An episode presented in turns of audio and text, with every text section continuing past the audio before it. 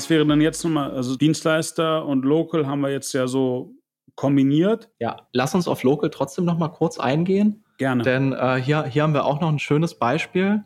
Signal Design, haben wir auch Case Study auf der Seite, ist ein Autofolierer mit sechs Standorten in Deutschland und foliert hauptsächlich ja Porsche, Mercedes, also jetzt nicht unbedingt den ähm, Corsa oder den Golf, machen sie auch, aber Zielgruppe ist eben eine andere. Und wer seinen Porsche folieren möchte, ist auch bereit, dafür mal 100, 200 Kilometer zu fahren, wenn die Person das richtig macht. Heißt, ich habe fünf Standorte, in denen ich ein Ranking aufbauen kann, denn nach Autofolierer und Folierer in der entsprechenden Stadt wird deutschlandweit gesucht. Also in jeder relevanten Stadt wird nach Autofolierung oder Autofolieren Stadt 4, 5, 600 bis 1500 Mal in München und Berlin gesucht.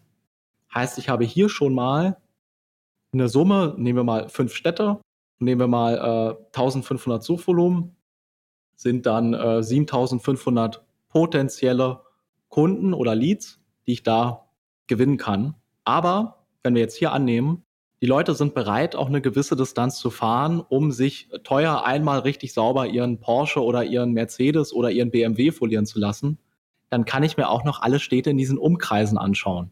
Heißt, was wir dort gemacht haben, ist, wir bearbeiten bestimmt 50 Städte, die in dieser Range liegen, nach denen immer lokal gesucht wird. Autofolieren in, Autofolierer Stadt.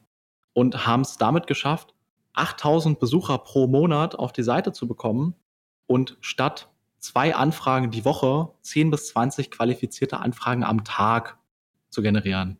Und ähm, wow. Ich habe die, hab die Preisliste nicht vor der Nase, aber wenn ich meinen Porsche folieren lasse, dann wird mich das nicht 200 Euro kosten, dann wird mich das ein paar tausend Euro kosten. Und äh, dementsprechend ist SEO also ein brutaler Kanal gewesen, der mit nach Absprache mit dem Kunden auch dafür gesorgt hat, dass sie viel mehr heiern mussten und eigentlich gar nicht mehr hinterherkommen, trotz ja, vermeintlicher Krise. Daher, das ist ein super interessanter Case für Local Dienstleistungen, die entweder mehrere Standorte haben oder jetzt nicht eben genau an den Standort gebunden sind. Wenn ich jetzt aber ein Friseur bin, ein ähm, Restaurant habe, ein Fitnessstudio bin oder alles Mögliche bin, wo es wirklich, wo keiner 100 Kilometer für fährt, dann habe ich natürlich nicht die Möglichkeit, weitere Städte drumherum abzugrasen. Dann ist das Wichtige, wirklich herauszufinden, was wird in meiner Stadt gesucht.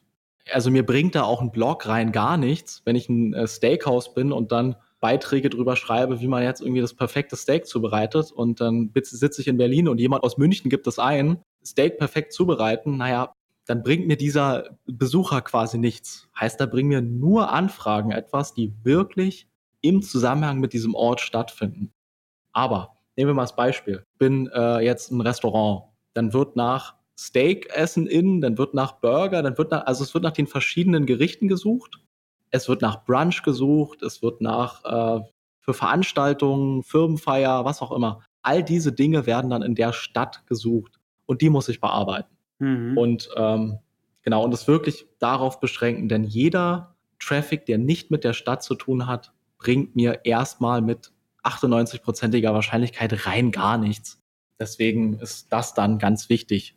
Dann bringt mir äh, es nichts, als, als Steakhouse für Steakhouse zu ranken, weil Steakhouse ist ein deutschlandweites Keyword und äh, wahrscheinlich unfassbar kompetitiv. Um, ähm, da bringen wir wirklich nur Suchanfragen was, die mit der Stadt selbst zusammenhängen. Ja, und das Gute ist, wenn da dann, ähm, nehmen wir mal das Folierer-Beispiel, wenn dann äh, theoretisch diese Frechdachs-Strategie gefahren wird, dass äh, man auch in der Stadt, die eher im Umkreis liegt, so eine Landingpage aufbaut. Wenn ich selbst in dieser Stadt bin, habe ich einen Bonus. Google weiß durchs Google My Business Listing, durchs Impressum, weiß, wo ihr herkommt. Heißt, ich habe grundlegend eigentlich den Vorteil. Wenn ich also nicht einen sehr schlechten Job mache, dann können Leute mit dieser vorher beschriebenen Strategie auch eigentlich nur sehr schwer an mir vorbeiziehen. Genau. Das ist aber immer spannend. Ein anderer Case wäre noch Software as a Service oder Infoprodukt. Äh, packe ich mal so ein bisschen zusammen. Hier ist es dann eben oft so, dass nach dem Infoprodukt selbst oder nach der Software ja nur bedingt viel gesucht wird. Nehmen wir mal ein Beispiel. einen Kunden, den wir betreuen, das ist äh, dein Sprachcoach. Hier reden wir von einem Infoprodukt-Funnel. Da geht es um Deutsch, Sprache, Training für ja, nicht, also Leute, die äh, nach Deutschland kommen. Heißt jemand, der die Sprache noch nicht beherrscht, einen Akzent hat, diese ganzen Sprichworte und so noch nicht drauf hat und ähm, heißt, der über das Sprachlevel, was man jetzt in äh, Kursen eben absolvieren kann, noch mehr Native werden möchte. Dafür ist das quasi gedacht. Und wenn ich jetzt Deutschkurs für äh, russischsprachige Menschen eingebe, dann wird das überhaupt kein Suchvolumen haben. Aber diese ganzen einzelnen kleinen Probleme, oh, was bedeutet jetzt dieses Sprichwort oder äh, wie, was sind, boah, jetzt habe ich aber echt Probleme auf, auf Beispiele zu kommen. Heißt, ich muss identifizieren, welche Probleme hat diese Zielgruppe, welche Probleme wollen die lösen, was geben die ein und wie ich jetzt ein Dativ und ein Akkusativ benutze, sucht vielleicht auch ein Schüler. Aber wenn ich die Bedeutung von bestimmten Sprichwörtern oder bestimmten Dingen suche, das ist vielleicht jemand, der einfach nicht native ist, wo das erstmal per se, wenn man so drüber nachdenkt, bei Sprichwörtern, viele Dinge ergeben ja erstmal keinen Sinn. Aber ne, wenn du native bist, dann verstehst du das auf Anhieb, weil spricht ja jeder so. Ist ja erstmal egal, das logisch irgendwie Sinn macht, das zu sagen. Die Bedeutung ist ja klar. Und für Software as a Service und Infoprodukte ist diese Content-Strategie, die ich jetzt nicht empfohlen habe für Online-Shops, Dienstleister und Local, das Wichtigste. Heißt genau herauszufinden, wenn ich eine komplexe Software habe oder ein großes Infoprodukt habe, welche Probleme stecken dahinter, was sucht die Zielgruppe, die diese Probleme hat. Nehmen wir mal ein plakatives Beispiel. Ich bin äh, Dating Coach. Leute geben also wirklich Gott und die Welt bei Google ein und haben äh, Probleme in Kommunikation. Was heißen Emojis? Äh, wie schreibe ich jetzt irgendwie, was sind süße Date-Ideen, was auch immer. All diese Dinge, wo du weißt, A, anhand des Keywords, da ist jemand in diesem Setting, das für mich interessant ist und der struggelt gerade irgendwo. Und mein Produkt wäre die Lösung. Und da macht es dann absolut Sinn, diese Content Pieces aufzubauen und in denen eben quasi das Produkt als, also eine Lösung natürlich zu geben, aber als vollständige Lösung das Produkt zu sellen. Und ähm, nehmen wir da mal das Beispiel dein Sprachcoach. Ähm, die Seite haben wir auch von Launch-Tag an betreut, mittlerweile fast zwei Jahre. Und wir sind von 0 auf 43.000 Besucher pro Monat gewachsen. Mit, lass mich nicht lügen, vier bis acht Blogbeiträgen im Monat. Also da wurde consistent eine Content-Strategie durchgezogen und die haben fast, also sie sind fast auf 50.000 Besucher pro Monat gewachsen. Also das haben manche große Brands nicht nach fünf, sechs, sieben, acht, zehn Jahren und genau da ist da gerade oft nach ganz konkret die und die Software oder ganz konkret dieses Infoprodukt. Danach wird nicht gesucht. Nehmen wir das Dating-Beispiel. Wer jetzt nach ähm, einem ähm, Dating-Kurs oder so suchen würde, das ist ja so ein bisschen, na, so ein bisschen schambesetzt. Das wird dann so nicht gesucht. Dann würde man ja sich eingestehen, ich kann das ja irgendwie nicht. Und heißt, man sucht lieber irgendwie nach den einzelnen Problemen. Da ist viel mehr Suchvolumen drauf und dann kriegt man da so ein Produkt abgesellt zum Beispiel. Sehr, sehr spannend. Das heißt aber rein theoretisch gehst du, du hast ja recht, eigentlich gehst du auf, den, auf die Pain Points einfach nur ein. Ja. Und ähm, es gibt ja viele Themen einfach auch, wo man sagt, die sind halt wer schambelastet oder man, man, man, man googelt danach nicht oder man weiß vielleicht auch gar nicht, was man sucht oder braucht. Ja. Und ähm, dann kommt man eigentlich über den Painpoint eigentlich darauf und dann macht es einfach aha auch genau. bei, bei der Zielgruppe sehr, sehr spannend. Genau, ich denke, ein Beispiel dazu, weil es war jetzt vielleicht auch weniger greifbar, irgendwie so ein Dating-Kurs-Beispiel zu nehmen. Nehmen wir Personio. Also Richtung Personal und Recht und ähm, Steuern und äh, alles, was dann eben mit, mit, mit Personalmanagement, Leadership, Führung, äh, Mentoring, alles, was irgendwie darauf aufbaut, da gibt es so viel, was gesucht wird. Aber ich sage jetzt mal, nach Personalsoftware wird nicht viel gesucht. Trotzdem hat Personio über 600.000 Besucher am Monat weil die halt auf die ganzen Themen und Painpoints eingehen und die Leute sich gar nicht bewusst sind, dass da es da eine Software gibt, die da vielleicht helfen oder das lösen kann. Und wow. genau, heißt, das, äh, das Keyword per se hat vielleicht nur, ich, ich, ich denke mir jetzt eine Zahl aus, nur um das Beispiel greifbar zu machen, vielleicht 500 Suchanfragen, aber weiß ich nicht, Urlaubsanspruch, Resturlaub äh, bei weiß ich nicht, Einstellung, Kündigung, äh, wie mache ich eine richtige Gehaltsabrechnung, wie manage ich irgendwie Krankmeldungen, was auch immer, all das wird total viel gesucht. Und so kann man auch überhaupt Awareness für die Lösung schaffen, wenn der Nutzer noch gar nicht weiß, dass es dafür eine einfachere Lösung gibt, als, naja, sich einen Wolf zu googeln. Ja, spannend. Aber das ist also gerade mit Personio, krass, 600.000 Visits. Chapeau, da machen die auch einiges richtig. Ja. Wenn wir jetzt mal einfach auch mal weitergehen, also auch gerade Ausblicke. Ich meine, wir hatten ja mhm. gerade auch noch über die Punkte geredet, wo, also wo geht die Reise hin, äh, was, was passiert. Wo siehst du gerade den Punkt? Also ich sehe gerade auch in Bezug gleich auch auf, auf steigenden CPCs oder auch steigenden Akquirierungskosten. Ja, also da sehe ich für ganz viele E-Coms schon eine große Gefahr, wenn die CPCs steigen, kompetitiver werden und vor allem eben die Marktführer auch einfach in der Lage sind, hohe CPCs zu zahlen, weil eben das Budget das hergibt, dann wird es schwieriger, also immer schwieriger. Ich denke, annähernd jeder würde zustimmen, dass es über die letzten drei, vier Jahre schon teurer und schwieriger geworden ist. Es wird nicht einfacher und äh, in der Attention Economy schon gar nicht, wo es schon schwierig ist, dass jemand überhaupt eine Werbeanzeige wirklich wahrnimmt und das nicht, sag ich mal, geistesabwesend äh, geskippt wird oder überhaupt nicht triggert, ist immer wichtiger, eben auch andere Kanäle aufzubauen, die nicht darauf angewiesen sind, dass ich ständig oben Geld reingieße und dann hoffen muss, dass es, dass es performt. Und was wir auch natürlich oft feststellen, dann wird mal der Ads Manager gesperrt oder dann ist mal irgendwie das Amazon Listing gekickt. Also viele Dinge, die dafür sorgen können, dass von heute auf morgen ein hoher Umsatz auf Null fällt, wenn man eben auf einem Kanal sitzt. Heißt, als Ausblick befürchte ich, dass einmal, dass es immer schwieriger wird, die Aufmerksamkeit des Nutzers und der Zielgruppe mit Performance Marketing zu fangen, da man permanent an allen Ecken und Enden nur vollgeballert wird mit Werbeanzeigen und jeder da abstumpft und gleichzeitig die Preise steigen. Daher denke ich, dass es wichtig ist, sich zu diversifizieren, ob das jetzt im äh, Affiliate Marketing noch ist, ob das noch im SEO ist, ob das noch ganz andere Kanäle sind. Aber ich würde mich nicht nur auf einen Kanal verlassen und schwierig wären auch, glaube ich, zwei. Ich glaube, man sollte, sobald es möglich ist, mehrere Kanäle aufbauen, sodass, wenn mal einer wegfällt, oder einer sich als unprofitabel in the long run herausstellt, dass man noch andere hat, die das auffangen. Ja, ich glaube, das ist das Allerwichtigste. Ich meine, das andere, was halt einfach noch wichtig ist, also ich glaube, dieses Silo-Denken, dass jeder halt nur noch auf einen Kanal setzt oder ja. jeder Kanal einzeln gesehen wird, wird halt immer schwieriger. Das heißt, du brauchst halt eine Tracking-Lösung oder im Endeffekt auch eine Attributionsmöglichkeit, ja. wie du den einzelnen Kanälen die Inkrementalität zuordnen kannst. Und ja, was du einfach auch meintest, ich glaube, das Allerwichtigste ist, auf jedem Pay-Channel Dazu gehört auch Affiliate, by the way, leider auch. Musst du halt für die Akquirierung zahlen. Ich meine, im SEO-Bereich hast du das Ranking. Und das beste Beispiel, was du ja auch gerade meintest mit dem Supplement-Laden, der hatte ja auch anderthalb Jahre lang das Ranking und hat dadurch organische Leute bekommen, worüber Umsatz kam. Ich glaube, das muss man immer sehen. Ich weiß, dass viele Leute immer denken, das Coole am, am Pay-Channels ist, ich stecke einen Euro rein, kriege zwei Euro raus. Äh, das war mal so.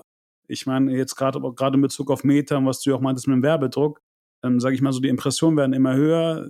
Die CPMs steigen gerade jetzt nicht, weil einfach auch die wirtschaftliche Lage eine andere ist, aber die Conversion Rates werden auch nicht besser. Und das heißt, per se zahle ich halt auf ein CPO gesehen, auf ein CPA gesehen einfach mehr. Und ich kenne viele auch unserer Kunden oder mit den Leuten, mit denen wir auch reden, da ist halt der Rohr schon lange nicht mehr wie bei drei oder dreieinhalb. Wo du sagst, cool, ich stecke einfach einen Euro rein, krieg dreieinhalb raus. Sondern es ist halt eher, ich stecke einen Euro rein und bin glücklich, wenn ich einen Euro oder einen Euro 50 rauskriege. Und ich ja. glaube, wenn man an dem Punkt kommt, dann muss man anfangen, wirklich alles zu mischen. Und eins der wichtigsten Punkte, die ich halt auch einfach sehe, deswegen reden wir auch heute hier, ist, dass viele einfach den SEO-Kanal komplett außen vor lassen. Und ich glaube, das ist halt ein akutes ja. Problem gerade. Und damit kommen wir, glaube ich, auch zum zweiten Punkt das, des Ausblicks. Ich meine, der Schwor Vorsprung ist ja auch schwerer aufzuholen. Das heißt, man sollte eigentlich sofort anfangen mit SEO, anstatt jetzt irgendwie noch zu warten, oder? Genau. Einerseits wegen diesem, wegen dieser Sandbox. Andererseits ja, SEO ist eben durch Google leider ein bisschen langsam. Heißt, bis die Maßnahmen ihren Effekt zeigen, das dauert ein bisschen, aber oft hilft es auch schon, wenn zum Beispiel nur, nehmen wir mal jetzt an, die Texte für Produkte und Kategorien gemacht werden und erstmal eine Weile liegen, sodass Google überhaupt kapiert, wofür willst du denn überhaupt ranken, wofür bist du überhaupt relevant? Und äh, da es immer noch eine textbasierte Suchmaschine ist, ist ja, sind die Texte einfach das Wichtigste für Google, um das zu schnallen. Und wenn Google eben sieht, alles klar, du hast 100 Produkte, nehmen wir mal an, 50 davon haben Text, bei 50 Produkten weiß ich ganz genau, was du dort verkaufst und dadurch, dass es erstmal liegt, wird doch dieses Vertrauen aufgebaut, diese Themenrelevanz aufgebaut. Und deswegen sollte ich zumindest die Grundlagen schon relativ früh machen, auch wenn ich noch nicht bereit bin, all in zu gehen, sodass sich dieser Vertrauenseffekt schon mal über den Zeitraum aufbauen kann. Denn ähm, allein wenn ich mich zum Beispiel um eine grundlegende On-Page-Optimierung und die Texte kümmere, kann ich schon davon ausgehen, dass ich einen ordentlichen Traffic-Anstieg haben werde und dass in Zukunft, selbst wenn ich es ein halbes Jahr liegen lassen würde, alle Maßnahmen schneller greifen, da Google schon weiß, was verkaufst du da genau, was bietest du an, was suchen die Leute, was zu dem passt und da eben einfach im Backlog, sage ich mal, auf ein halbes Jahr schon sieht, hey, du bist schon eine Weile irgendwie mit im Rennen und im Spiel, du bist äh, relevant für diese Produkte. Wer äh, früher startet, kann eben diesen, diesen Vorsprung, der wie in dem beschriebenen Beispiel eben auch lange gehalten hat, ja auch aufbauen. Heißt, jeder, der ganz frisch startet, sehen wir es als Marathon, Marathon der, mit 100 Leuten, der startet auf Position 100 und selbst die 20 da aufzuholen, ist dann schon tricky, wenn du eben ganz hinten bist. Aber wenn jetzt einer äh, anfängt, hinter dir schneller zu laufen, sagen wir mal, du bist in den Top 3 und du siehst äh, im Rückspiegel, den du beim Marathon nicht hast natürlich, jemanden, jemanden sich nähern, dann kannst du mal kurz ein bisschen äh, schneller laufen und kannst den Abstand zu der Person wieder ausbauen. Also das würde ich auf jeden Fall ähm, empfehlen. Und ein weiterer Punkt ist auch noch die Zielgruppe. Ja, auch die älteren Generationen kommen immer mehr auch in die sozialen Medien, vor allem jetzt wahrscheinlich nach der äh, Situation, die wir jetzt die letzten zwei Jahre hatten, wo man dann eben auch mal mehr zu Hause war und sich irgendwie beschäftigen musste und Fernsehen nichts als Frustration stattgefunden hat. Aber nehmen wir mal an, ich habe jetzt kein junges, hippes Produkt und meine Zielgruppe ist vielleicht nicht bis 25, dann sind eben Performance Marketing, Medien auch nur eine bedingt gute Anlaufstelle. Heißt, ähm, mal ein plakatives Beispiel, meine Oma benutzt Google, aber die benutzt kein Instagram und kein TikTok. Ähnlich sieht es bei meinen Eltern aus. Heißt, ähm, ich erreiche auf Google auch noch eine andere Zielgruppe, als ich es jetzt auf den sozialen Medien tue. Und das ist wahrscheinlich vor allem für höherpreisigere Produkte oder Produkte, die sich jetzt nicht explizit an junge Leute richten, noch ein Channel, der vielleicht noch eine bessere Conversion mit sich bringen kann, bestimmte Produktgruppen. Ach, spannend, da du Und recht. in dem Zusammenhang, da wer nach einem bestimmten Produkt sucht, es kaufen möchte, der hat sich durch diese Suchanfrage schon vorqualifiziert. Hier wieder das Beispiel. Wenn jemand ein modulares Sofa kaufen möchte, dann weiß er, das Ding kostet wahrscheinlich mindestens 800 Euro, kann aber auch zwei Scheine kosten. Aber wer das eben möchte, der ist tendenziell eher bereit, das zu zahlen, als wenn ich es jetzt in einer Performance-Ad ausspiele. Da ist es relativ unwahrscheinlich, dass jemand, der auf dem Sofa sitzt, gerade Netflix guckt, nebenbei auf Instagram scrollt, äh, jetzt mal entscheidet, ich äh, kaufe mir jetzt mal ein modulares Sofa für zwei Scheine. SEO-Traffic ist nicht auf dieses Impulskaufpotenzial beschränkt. Ist jetzt auch nicht alles, was eben im Performance-Marketing stattfindet. Aber wer nach, weiß ich nicht, nach Gold, wer ein Goldbahn kaufen will, der zahlt dann halt seinen Goldbahn. Der weiß, dass das Ding nicht 10 Euro kostet. Wer das eingibt und das will, der ähm, ist tendenziell dann auch nicht preissensibel, wenn er auf die Seite kommt und das entsprechend äh, vorfindet. Genau. Heißt, ich muss dann nicht die 29,99, 49,99 Preisstrategien fahren, dann kostet der Marmortisch eben fünf Scheine, aber wer einen Marmortisch kaufen will, der wusste es vorher und kauft sich jetzt für fünf Scheine den Marmortisch zum Beispiel. Ja, ich glaube, das einfach Wichtigste ist, du musst die Leute nicht mehr vorwärmen. Also ich meine, gerade im, im Social-Bereich ja. hast du einfach den Aspekt, dass du dann irgendwie auf den Pain-Punkt eingehst dann irgendwie die Antwort gibst und dann versuchst die Leute daran zu intensivieren, ähm, dass sie halt ein teures ja. Produkt kaufen müssen. Ich glaube, wenn jemand nach einem Marmortisch sucht, dann ist ihm, glaube ich, auch klar, was es kostet und dementsprechend ja. kauft er das halt. Das heißt, dieser ganze Aspekt des Voraufwärms, des irgendwie in, im Topfallen reinkommen, dann ihn nochmal irgendwie mitfahren, weiterführen und ihn dann irgendwie noch in den, in den, in den Sale zu pushen, bleibt einfach im, ja. im, im SEO-Kanal, gerade was äh, transaktionale Keywords angeht, einfach aus, weil, weil die Leute einfach schon wissen, sie haben einen Kaufintent und wollen dann halt einfach auch nur abschließen. Ja, genau. Hi, hier ist euer Navid. Ich würde mich riesig freuen, wenn ihr uns euren Freunden empfehlt, unseren Podcast abonniert und ein Review hier lasst. Umso mehr Leute wir erreichen, umso schöner ist es. Wir möchten gerne unsere Erfahrungen mit allen teilen und einfach viele Leute wie möglich begeistern von Affiliate Marketing. Ich danke euch, ihr helft uns sehr. Ciao. Ja, sehr spannend. Cool. Und dann sind wir jetzt nochmal weil wir haben ja hier auch einige Publisher, die uns auch immer zuhören. Und das Lustige ist, ich musste sehr, sehr schmunzeln. Ich kann mich entsinnen, wir, wir ranken auf gewissen Affiliate-Marketing-Keywords und hatten auch immer mal auch ähm, Sehanzeigen auf das Keyword geschaltet. Und das, das Lustige ist, das ist im Endeffekt eins der Keywords, die so broad sind, dass es eigentlich auch wirklich eine sehr, sehr hohes Suchvolumen hat. Und das Lustige auch da war, dass sehr, sehr viele Leute, die sich einfach auch bei uns gemeldet haben, Leute waren, die im Endeffekt dann mit Affiliate Marketing ihr Geld verdienen wollten, dass das eigentlich Publisher sein wollten, aber eigentlich gar keine Ahnung hatten. Immer wenn die bei mir angerufen haben, habe ich denen nach irgendwie so einen Crashkurs gegeben, wie man irgendwie Affiliate wird. Vielleicht sollten wir dazu mal noch einen Podcast machen, aber es war eigentlich sehr spannend und ich fand es auch sehr klasse, dass du heute da bist, weil vielleicht kannst du einfach auch mal Publishern, gerade vielleicht auch äh, neuen Publishern, die gerade im Affiliate-Marketing auch ihr Geld verdienen möchten, Tipps geben, wie man, ja, wie, wie man SEO für Publisher macht. Als Publisher verstehst du jetzt eine Seite, die auf ein bestimmtes Thema spezialisiert ist und viele Besucher bekommt, sodass es sich dann für Advertiser lohnt, dort irgendeine, irgendeine Form von Anzeige zu buchen, richtig? Genau, also ein Publisher ist der äh, ist halt ein themenrelevanter Blog oder ein themenrelevanter Content über eine Problematik und dann kann er Variante A natürlich so ein Ad-Spaces über, über AdSense oder über was auch immer verkaufen oder halt einfach direkt die Affiliate-Kooperation eingehen. Ja, alles klar. Ja, dafür Text ganz, ganz elementar. Heißt, Long-Form-Content äh, performt am besten und eben zu wissen, wenn ich für ein Keyword ranken möchte, dass es nicht nur ein Keyword ist. Ich gebe mal zwei Beispiele. Nehmen wir mal ein ähm, Shop-Beispiel und ein Content-Beispiel. Nehmen wir äh, Fahrradbeleuchtung. Wer nach Fahrradbeleuchtung sucht, wird 9500 Mal gesucht, könnte meinen, ähm, Fahrradlampe, LED-Fahrradlicht 2300, Fahrradbeleuchtung mit Akku 700, äh, Fahrradbeleuchtung mit USB äh, 300, Frontlicht 200, Mountainbike-Beleuchtung 700, Rennradlicht 350, E-Bike-Beleuchtung und, und, und, und, und. Ich könnte jetzt noch 200 weitere Keywords nennen aus denen sich dieses Hauptkeyword zusammensetzt. Heißt, was ich mir anschauen sollte, ist, was wird alles in diesem Zusammenhang gesucht und sollte in einem ganzheitlichen Content-Beitrag thematisiert werden.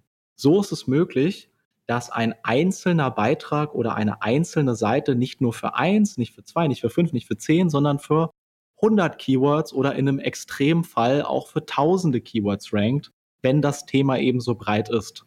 So ist es mir dann möglich, nicht nur zum Beispiel aus den 9500 Suchanfragen Fahrradbeleuchtung Traffic zu bekommen, sondern aus 100, 200, ich nenne es mal Splitter-Keywords, die da noch dazugehören, äh, die dann insgesamt ein mögliches Gesamtsuchvolumen von 40, 50.000 mit sich bringen können.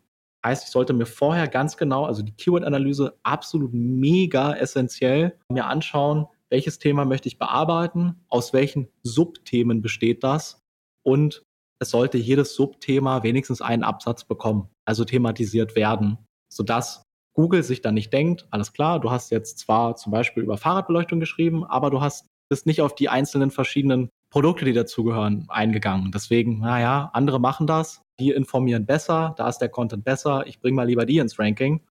Du kannst jetzt hier für Fahrradbeleuchtung vielleicht ein bisschen ranken, tendenziell auch nicht so gut, während die anderen dann eben für 200 Keywords ranken, weil Google sich sagt, Mensch, du hast wirklich alles bearbeitet, was dein potenzieller Leser oder Kunde sucht. Top. Besser geht's eigentlich nicht.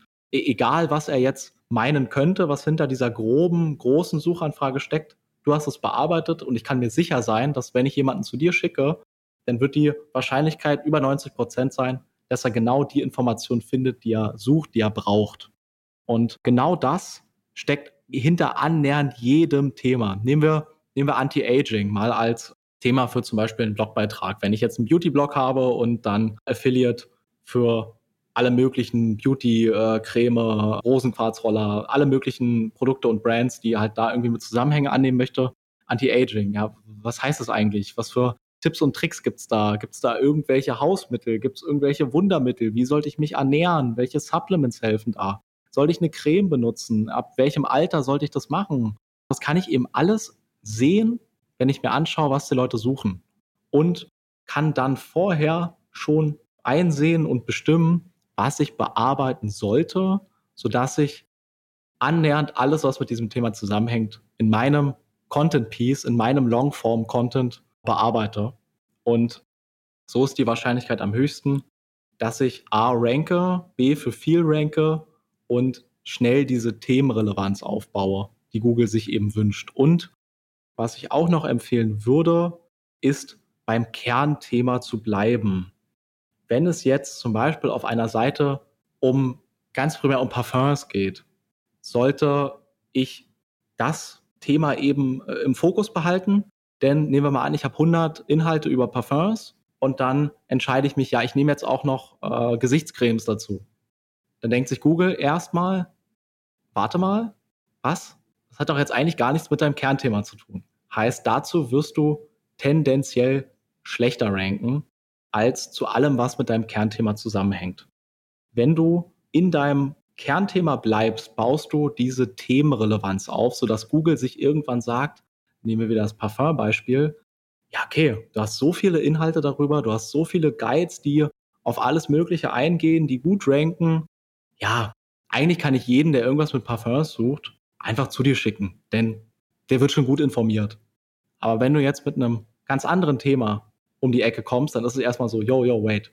Hier startest du erstmal von null. Wer bist du, dass du denkst, dass du über dieses Thema sprechen kannst? Beweis mir das erstmal.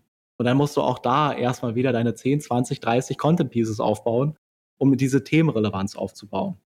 Heißt, wenn meine Seite ein bestimmtes Kernthema hat, sollte es A nicht extrem breit sein und B ja nicht signifikant wechseln. Okay, Parfum zu Hautcreme ist jetzt vielleicht nicht so ein großer Switch, aber ähm, wenn ich jetzt einen Tuning-Blog habe, dann kann ich nicht morgen über Ernährung schreiben. So, keine Ahnung. Bloß äh, zwei Themen, die völlig unterschiedlich sind. Daher wären das auf jeden Fall die Empfehlungen. Also ich würde überhaupt gar keine Inhalte schreiben, ohne vorher nicht nur ein Keyword für jedes Thema festgelegt zu haben, sondern auch das, mir das Thema im Detail angeschaut zu haben. Mit einem adäquaten SEO-Tool, welches mir diese Daten gibt. Und das ist dann, das kann Ahrefs sein, das kann SEMrush sein, das kann ja, KW Finder sein, das kann alles Mögliche sein. Aber ähm, ich sollte da einen genauen Überblick mir holen mit Zahlen. Und ähm, jetzt kann man kritisieren, naja, die Zahlen sind ja unterschiedlich und vielleicht auch gar nicht so akkurat. Aber dann, es geht auch nicht um die spezifischen Mengen, sondern eben um genau zu wissen, was sucht meine Zielgruppe. Und wie kann ich da das perfekte Piece of Content liefern? Und oft kann man sich da dann eben auch mal anschauen, wie sieht denn die Top 3 gerade aus? Und welche Textlänge liefern die? Auf welche Themen gehen die ein? Wie ist der Beitrag strukturiert? Wie viele verschiedene Arten von, sag ich mal, Medien habe ich da drin? Habe ich Tabellen drin? Habe ich Videos drin? Habe ich Bilder drin, die keine Stockfotos sind? Wie viel habe ich noch eine, eine eingesprochene Audioaufnahme dazu mit drin? Habe ich noch irgendwie eine Infografik, irgendeinen Download? Also man kann sich da immer anschauen, wenn man sich die Top 3 oder Top 10 anschaut, wie A, viel muss ich liefern und wie viel außer einfach nur Text sollte ich liefern, um da irgendwie mit zu konkurrieren zu können.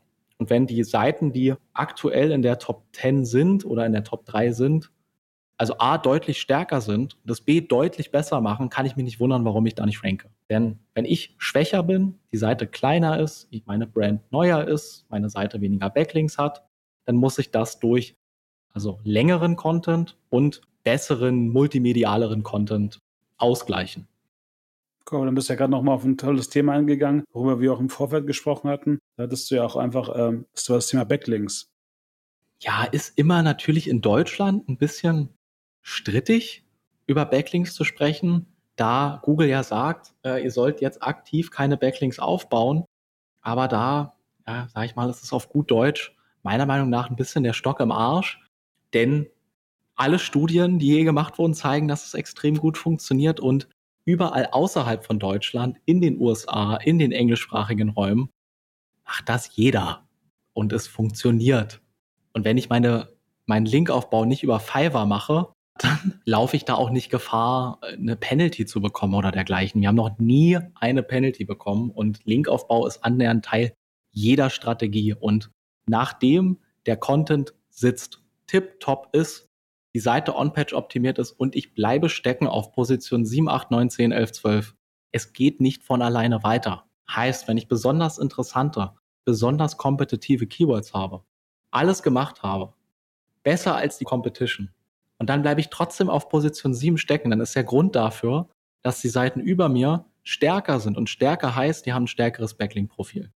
Und was bleibt mir anderes übrig, als, naja, diese Distanz der Stärke auszugleichen mit eigenem Linkaufbau. Und hier rede ich ganz primär von Outreach, Gastbeiträgen, also Dingen, die nicht per se irgendwie massenweise eingekaufte Links sind. Themenrelevante Seiten, Outreach, Gastbeiträge und dort eben Veröffentlichungen bekommen. Hier, H, Affiliate Marketing, wird da auch zu einem großen Teil mit reinspielen.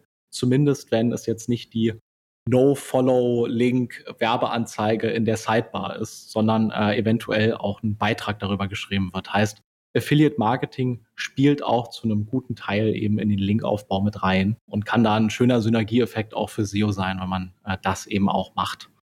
Ja, solange man da halt aber auch einfach mit die Direktkooperation arbeitet. Ich meine, wenn irgendwie ein Affiliate-Link von, von einem Netzwerk wahrgenommen wird, ist er ja meistens so oder so nur Follow. Aber gerade wenn es zur Direktkooperation kommt, genau. muss man halt auch gucken. Ich habe jetzt auch gerade vor kurzem einen Artikel gelesen, dass gerade UTM-Parameter dann auch nicht irgendwie sehr gern gesehen würden, dann muss man halt dann einfach über einen Referrer tracken. Ja, und ähm, da kann ich auf jeden Fall einfach aus unserer Erfahrung von über 500 Projekten so diese Sorge nehmen. Wir haben noch nie irgendwo eine Penalty bekommen. Und ich habe damals auch viele Affiliate-Seiten gehabt. Damit habe ich ja gestartet, meine äh, SEO-Laufbahn quasi. Und ich habe dort die aggressivsten Linkaufbaumethoden getestet. Und ich habe selbst auf den Affiliate-Seiten keine Penalties bekommen. Sowas würden wir natürlich nie für Brands äh, und Kunden in dieser Form machen. Aber selbst ein proaktiver Stresstest auf Seiten, die ja jetzt auch veraltet sind und nicht mehr gepflegt werden, sodass man das eben auch mal machen kann, haben in dieser Form keine negativen Konsequenzen gehabt. Also ich denke, diese Angst, die da im deutschen SEO-Raum geschürt wird, ist völlig überzogen und in jedem anderen Land vermutlich dieser Erde ist äh, Linkaufbau ganz normaler Teil jeder Strategie. Und das ist das Schöne, dass es in Deutschland sehr viele nicht machen. Dementsprechend ist es dort recht einfach, Top-Rankings mit diesem Teil der SEO-Strategie zu erklimmen. So ist es dann eben auch mal möglich, dass man Zalando, ein Amazon, DM, ein Otto schlagen kann, indem man äh, gezielten äh, Linkaufbau macht. Und äh, sonst wäre das auf, ich sage jetzt mal in Anführungszeichen, natürlichem Wege deutlich schwerer möglich. Also. Okay, aber macht, es macht ja auch mal sehr viel Spaß, einfach den großen bisschen Traffic auch wegzuluxen. Ja, die haben ja genug. So. Sollen es, die sollen ja auch ruhig ein bisschen was vom Kuchen abgeben. Ja, voll, auf jeden Fall. So, und dann haben wir auch nochmal, und da sind wir auch, glaube ich, auch beim letzten Punkt, gerade den Aspekt gemischte Suchintention, was wir auch gerade am Anfang nochmal besprochen haben. Vielleicht kannst du da auch nochmal gerne drauf eingehen. Ja, also da nochmal ein paar Beispiele. Wer nach Abnehmen sucht, will nicht unbedingt einen Kurs kaufen. Wer nach SEO-Manager sucht, will nicht unbedingt eine Agentur buchen. Er sucht vielleicht einen Job. Wer nach Kaffee sucht, will nicht unbedingt den Instant-Kaffee kaufen, sondern äh, sich über Vor- und Nachteile, verschiedene Arten, ähm, Geschmäcker, was auch immer informieren. Heißt, je kürzer und unspezifischer das Keyword ist, desto unklarer ist, welcher Besucher da auf mich zukommt und desto kompetitiver ist das Keyword. Nehmen wir jetzt mal an, ich würde mein ganzes Budget darin stecken, irgendwie für Abnehmen zu ranken, weil ich einen Kurs habe, den man, ähm, keine Ahnung, 10 Kilo verlieren kann in 10 Wochen oder so. Und am Ende des Tages konvertiert das Keyword dann überhaupt nicht gut, weil die Suchintention nicht klar ist und die allerwenigsten jetzt an der Stage sind, dass sie vielleicht einen Kurs kaufen wollten. Oder wer nach einem SEO-Manager sucht, und ich denke, darüber bekomme ich jetzt Kunden und äh, Google zeigt dort siebenmal Stepstone und Glassdoor und wie auch immer die Recruiting-Seiten heißen an. Naja, da wollte halt jemand einen Job in dieser Position finden und nicht dein Kunde werden oder unser Kunde werden in dem Fall. Daher, ich denke, eine der wichtigsten Sachen ist wirklich Suchintention zu verstehen und ähm, da genau zu wissen, wofür versuche ich denn jetzt zu ranken und äh, was ist die Grundlage der Arbeit, die jetzt eben folgt. Und ist die Grundlage gut genug gewesen und klar genug gewesen, um den Erfolg oder Nicht-Erfolg von zum Beispiel SEO als Marketingkanal dann zu beurteilen. Und äh, da wird oft viel zu wenig Zeit reingesteckt in den strategischen Teil am Anfang, sondern es wird einfach losmarschiert und dann wird sich gewundert, dass ähm, das nicht zu Ergebnissen führt. Nils, vielen lieben Dank auch mal erstmal auch gerade für, für deinen ganzen Input. Wir haben ja noch die Trends, aber vielleicht, ich würde dich gerne nochmal einladen, sodass wir vielleicht, ja, Anfang mhm. Januar für uns nochmal zusammensetzen und vielleicht auch über die Trends für 2023 reden, gerade im SEO-Bereich, weil dann können wir einfach nochmal dem Thema, ja, einfach die Zeit einräumen, die es auch gebührt. Ähm, ich hoffe, das ist für dich gut. Ja, sehr um, gern. Ja, cool. Dann würde ich erst mal sagen, vielen lieben Dank. Also ich muss sagen, ich habe sehr, sehr viel gelernt. Ich hoffe, ihr da draußen auch. Und wenn ihr Fragen habt, könnt ihr gerne Nils einfach schreiben. Den Kontakt zu LinkedIn und auch zu seiner Webseite, zur Agentur, findet ihr in den Show Notes. Ein kleines Schmankele, wenn ihr ihn direkt anschreibt über LinkedIn oder auch über den Konfigurator geht und dann einfach nochmal Time for Learning eingibt oder Next Level, wie ihr möchtet. Dann gibt's dann nochmal eine, eine vertiefte Analyse für euch. Und dann kann er einfach euch auch noch das Potenzial aufzeigen, was SEO auch gerade für euch zu tun hat oder was es euch bringen kann, gerade in dem Bereich des E-Commerce. Ich glaube, wir haben hier wirklich klar aufgestellt, in dem Wettbewerb der CPCs ist eine SEO-Strategie und eine fundamentierte SEO-Strategie ganz wichtig. Und Nils, ich danke dir für dein Wissen, für deine Case Studies und hoffe, wir hören uns bald wieder. Sehr gern. Kurz abschließend noch dazu. Falls ihr den Weg über die Webseite geht, äh, seht ihr oben im Menü gleich so einen Tab, der heißt Geschenke. Also da haben wir ein E-Book drin, wir haben ein Webinar drin, das kann sich alles reingezogen werden und alles, was wir jetzt hier bereitstellen, ist auch für Do-it-yourself anwendbar. Heißt nicht, alles soll jetzt dazu führen, dass jemand, der sich irgendwas äh, runterladen möchte, anschauen möchte, lernen möchte, unbedingt konvertieren muss. Heißt, äh, meldet euch gern über LinkedIn oder über den Website-Konfigurator mit dem Tag Next Level oder Time for Learning und äh, wir schicken euch ein 20 Minuten Video mit eurem aktuellen SEO-Stand und Potenzial individuell für euren Case. Alle Empfehlungen könnt ihr entscheiden, selber anzuwenden oder wenn ihr möchtet, natürlich auch gerne uns ins Boot zu holen aber äh, da wartet ganz viel Mehrwert auf euch und ja, verlieren kann man nichts. Daher äh, lade ich euch gerne dazu ein, unsere äh, Tools, Ressourcen und euch ähm, die, sagen wir mal, äh, kostenlose 20 Minuten Videoanalyse abzuholen, die ich dann äh, individuell für euch aufnehme. Ich freue mich drauf. Dankeschön, cool, jetzt dass ich dein Gast sein durfte, Navid, und ich freue mich auf die nächste Session im Januar. Danke, mach's cool. gut. Ciao, ciao.